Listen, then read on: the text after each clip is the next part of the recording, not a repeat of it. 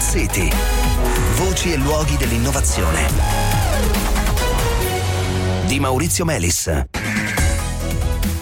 Buonasera, buonasera, bentornati a Smart City. Continua l'inondazione di nuovi materiali dalle caratteristiche sorprendenti scoperti grazie a potenti simulazioni fisiche e anche non fisiche. Solo poche settimane fa ci siamo trovati a commentare eh, la scoperta, almeno sulla carta, diciamo, di centinaia di migliaia di nuovi composti inorganici individuati da un algoritmo di intelligenza artificiale messo a punto da Google. La notizia di oggi è che un gruppo di scienziati scienziati della Duke University e di altre università per lo più americane, ma come vedremo c'è anche eh, il CNR, guidati tra l'altro da un italiano, Stefano Curtarolo, hanno scoperto 900 nuovi composti ceramici dotati di una fenomenale resistenza agli ambienti estremi, tanto che eh, ci si potrebbero, questo per darvi un'idea, realizzare dei dispositivi elettronici che potrebbero funzionare persino immersi nella lava di un vulcano. Il tutto è stato descritto in un un articolo su Nature e per commentare la notizia andiamo al CNR Nano, quindi l'Istituto di Nanoscienze del CNR, per incontrare Arrigo Calzolari che è ricercatore del CNR Nano e coautore dell'articolo, tra l'altro è anche affiliato alla Duke University. Benvenuto Arrigo. Buonasera a te e ai tuoi ascoltatori. Allora, intanto chiariamo di che cosa stiamo parlando, no? Che cosa sono queste ceramiche ad alta entropia? Ma sono materiali, sono leghe di metalli e di alcuni elementi chimici non metallici tipo eh, l'azoto, il carbonio, l'ossigeno e sono materiali che non esistono in natura ma hanno mh, stati scoperti circa una decina d'anni fa e hanno delle proprietà meccaniche e termiche sorprendenti. Come facevi riferimento, sono materiali che potrebbero resistere inalterati anche nella lava eh, liquida.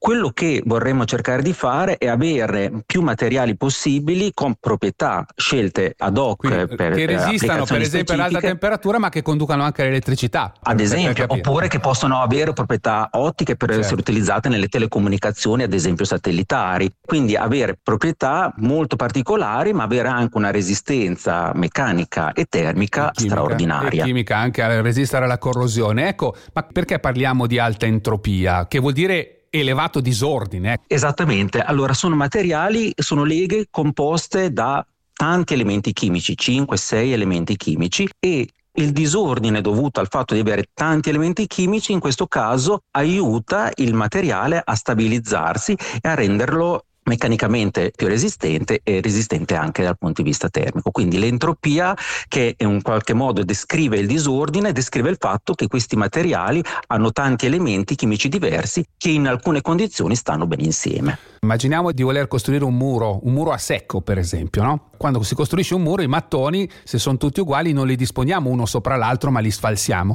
Questo per avere maggiore stabilità. Immaginiamo di fare un muro in cui ogni mattone ha una forma diversa, no? ma si incastra perfettamente con quelli che gli stanno intorno. Ecco, quel muro è più resistente di un muro fatto di blocchi tutti uguali. È corretto? Esattamente, e in questo caso il disordine del, dei mattoni è l'equivalente eh, dell'entropia in questi materiali. Veniamo a questa simulazione che voi avete svolto, in questo caso è una simulazione fisica, anche se semplificata come si fa sempre, perché altrimenti simulare tutta la meccanica quantistica, diciamo, no, è praticamente ancora impossibile, forse lo diventerà con i computer quantistici, però questa è una simulazione fisica. Che cosa ci puoi dire? Quello che abbiamo oh, sviluppato è prima di tutto una formula matematica che ci permetta di trovare quali fra tutte le possibili combinazioni di elementi chimici permetta di ottenere un materiale stabile, un materiale che possiamo realizzare poi sperimentalmente.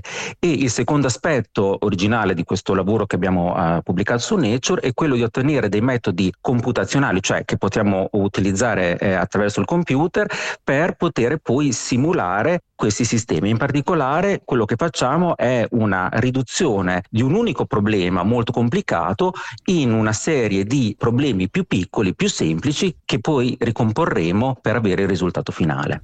Ecco, però voi eh, nell'articolo spiegate che eh, se il disordine è l'elemento che caratterizza, diciamo, queste ceramiche, cosa che è nota da tempo, voi avete scoperto che c'è anche una forma di ordine all'interno di questi materiali che anche lui contribuisce o può contribuire alla resistenza e alle proprietà di questi materiali.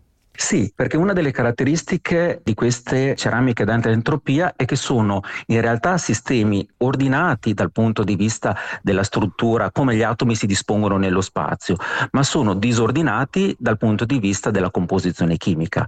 Quindi trovare un bilanciamento tra l'ordine che devono avere all'interno del cristallo e del disordine, che è quello che stabilizza, in questo caso l'entropia, dicevamo prima, è il cardine che permette di stabilire se il materiale si formerà o non si formerà. Alcuni di questi materiali, oltre che simularli, li avete realizzati. Intanto ricordaci come si fa. Ci sono diverse tecniche, in particolare noi abbiamo utilizzato delle tecniche che si chiamano Spark Plasma Sintering, che sono tecniche di metallurgia avanzata, si parte con eh, dei materiali che vengono detti precursori, che contengono gli elementi chimici sono, che verranno poi a che costituire. Che di solito sono un po' delle polveri, no? Esattamente, e poi vengono pressati ad alta pressione ed alta temperatura fino ad ottenere il materiale finale. Dunque nell'articolo si spiega che 17 di questi materiali sono stati creati e funzionano quindi come previsto. Sì, non solo, a riprova della bontà del nostro metodo avevamo previsto anche alcuni materiali che non si sarebbero formati e sperimentalmente non si sono formati, quindi a riprova che la nostra teoria era corretta. Grazie a Rigo Calzolari e in bocca al lupo. Grazie mille a voi. Cari ascoltatori, ci fermiamo qui, domani appuntamento in podcast, qui su Radio 24 ci risentiamo lunedì, buon fine settimana.